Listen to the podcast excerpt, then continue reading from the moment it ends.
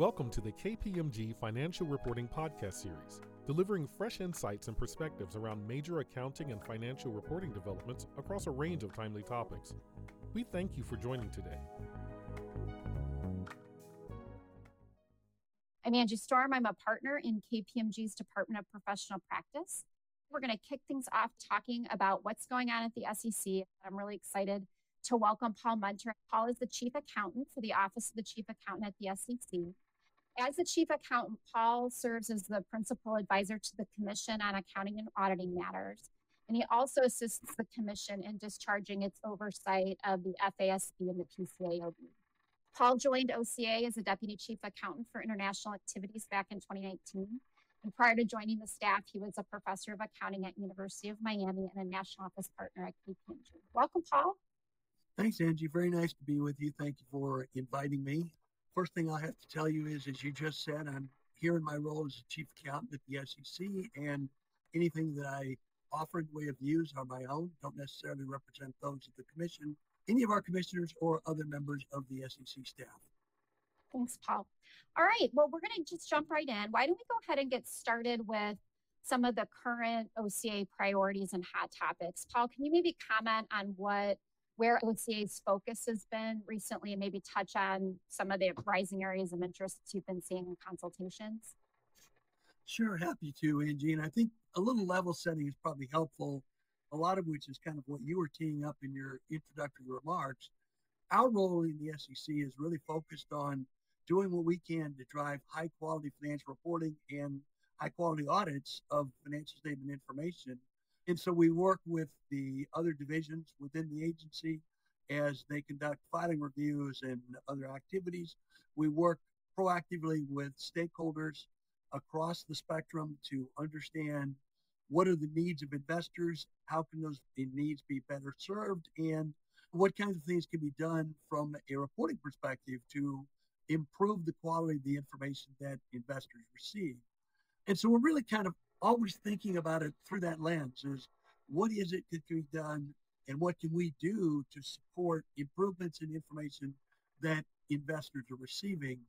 And i think you touched on one of the really key aspects that i think it is really useful to think about financial reporting as a communication activity. Now there's obviously compliance is a part of that and that includes compliance with the accounting standards with our rules and the like. But it really needs to be looked at through the lens of communication. How is it that companies can take what is a number of transactions events, sometimes can be very complex transactions events, apply accounting standards, apply SEC rules, but do so in a manner that actually conveys the underlying economics of those in an understandable and transparent way to investors. So that's kind of our starting point in everything that we do, which of course is in support of the SEC's three part mission with high quality financial reporting and high quality audits being at the core of it.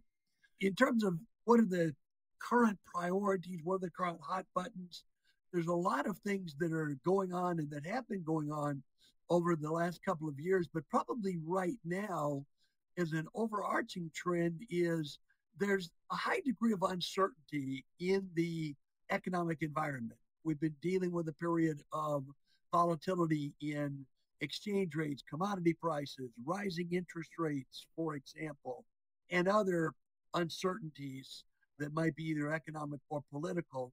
And so, one of the things that does is it means there's a need for increased focus on transparency around things like estimation uncertainties, where there's a greater degree of uncertainty in the environment. The range of what might be reasonable estimates can be broadened by that. And while it's still up to management to make a best estimate, it also might require additional context in terms of how is that best estimate derived? What are the key assumptions and inputs to that? What is the degree of uncertainty associated with that? And it also puts a obviously heightened responsibility on auditors to make sure that they are objective and impartial in their evaluation of management's processes, the reasonableness of estimates, and the like.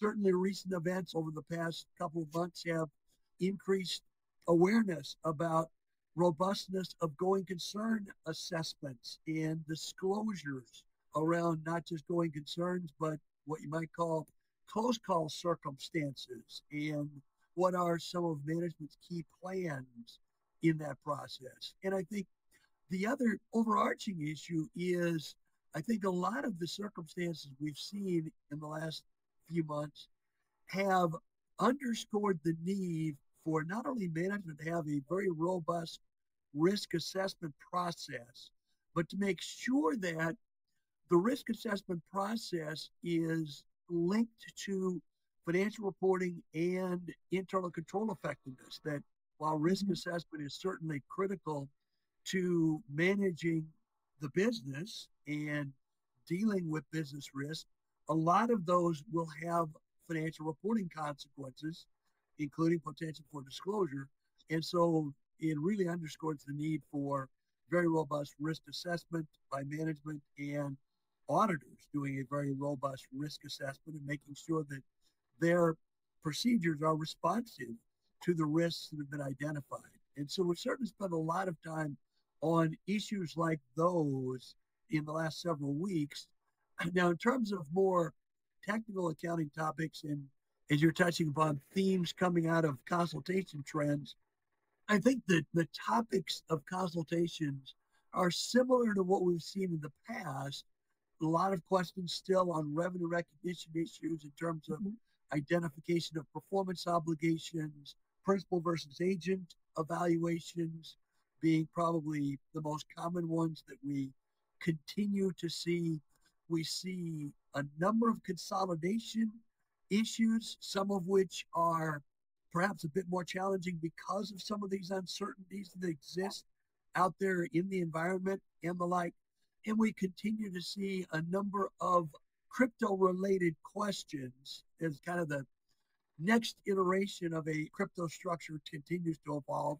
We continue to see questions on that front as well. So those are probably the top of mind things that we're dealing with at the moment, Angie. Got it. Thanks, Paul. I wanted to go back. You talked about risk assessment, and that certainly has been a huge discussion topic for auditors, like our profession, management, audit committees. And I know that you, Paul, and a lot of the commissioners and other staff really do have focused quite a bit on the importance of high quality audits, auditor independence, can you talk about that for a little bit, but maybe from the perspective of the audit committee's responsibilities? Yeah, happy to. First of all, having a, a high quality and effectively functioning audit committee in place is really one of the sea changes that came out of Sarbanes Oxley. That empowers audit committees with responsibility for engaging audit firms, evaluating the quality of the audit work, providing for robust dialogue between the auditors and the audit committee, making sure that management is being open, transparent in discussions with the independent auditors. So the audit committee plays a really critical role in the financial reporting process and is a really important gatekeeper. And I think audit committees need to understand what is it that auditors are worried about. You, you talk about the auditors starts with the audit process starts with a risk assessment undertaking to identify what are the key areas where there is risk of material misstatement.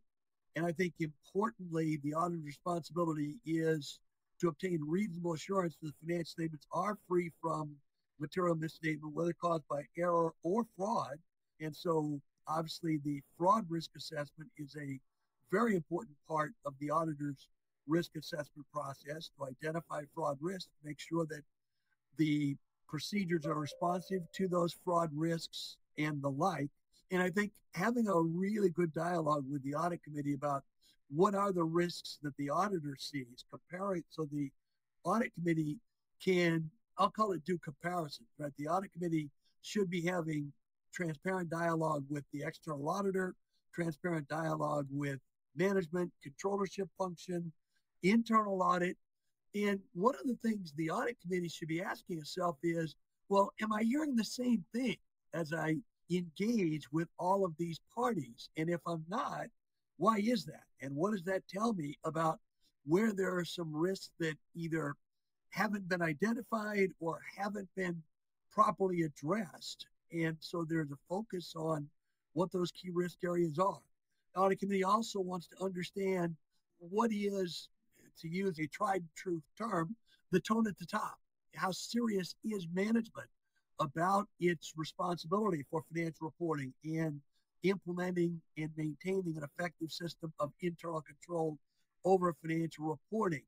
And so the audit committee should make sure that it is engaging regularly in dialogue with the external auditor, oftentimes in what they call an executive session or what have you, but out of the ears of management so they get a perhaps a more open discussion with the auditor. And then how does that compare with other information audit committees are receiving through communication with management, internal audit, etc., so that the audit committee can be part of the process of driving improvements in the quality of financial reporting and the quality of the audit team. I think one of the other things that audit committees ought to be evaluating as they're thinking about the audit quality is not only what's going on with the audit firm in terms of things like inspection results from PCAOB inspections, but also what's going on at the engagement team level. Have there been changes in the composition of key members of engagement teams? Have there been stresses on the amount of time that engagement team members have available? Are there resource challenges that the audit firm has and the like? And that should be all part of the audit committee's understanding and evaluation of the performance of the independent auditor. It's interesting, Paul. The audit committee really is in a very unique position, as you said, to sort of triangulate risk assessment between management and internal audit and external audit. So it is a unique place to be in sort of a critical juncture to be able to compare the views of risk assessment relative to all of those groups. I thought I might just switch gears here a little bit, Paul, and talk a little bit about OCA's role in the oversight of the FASB standard setting process. I'm not sure everybody sort of understands how the SEC and the FASB engage with one another. So, can you maybe talk a little bit about that relationship? Yeah, happy to, Angie. And as as you all know, back in 2003, the SEC recognized the FASB as standard setter for purposes of establishing accounting standards that are generally accepted under the federal securities law. But that requires a balance. While we certainly value an independent standard setting process, and the FASB's independence is important to the development of high quality accounting standards. Independence does not mean lack of oversight, that we have a very important oversight responsibility relative to the FASB to ensure that they remain focused on developing standards that are going to drive improvements in the quality of information that investors receive. And so we, we have a number of touch points with the FASB to help in that process. So obviously, we get a lot of information, whether it's through consultations, engagements with investors and investor advocates and the like about what are the priorities, what are the areas where there could be improvements in either the accounting standards or the interpretive guidance around that we certainly engage very proactively in dialogue with the FASB and staff to understand what their priorities are, what kind of input they are getting, how that input factors into their decision making process, and how they are scoping projects in a manner that will achieve a successful outcome in a reasonable period of time and we've written about this a couple of times in the last several months that I think the FASB over the last couple of years has done a really, I think, really good job of going through extensive outreach in this agenda consultation process, including very proactive outreach with investors. They have, I think, assimilated the input they have gotten.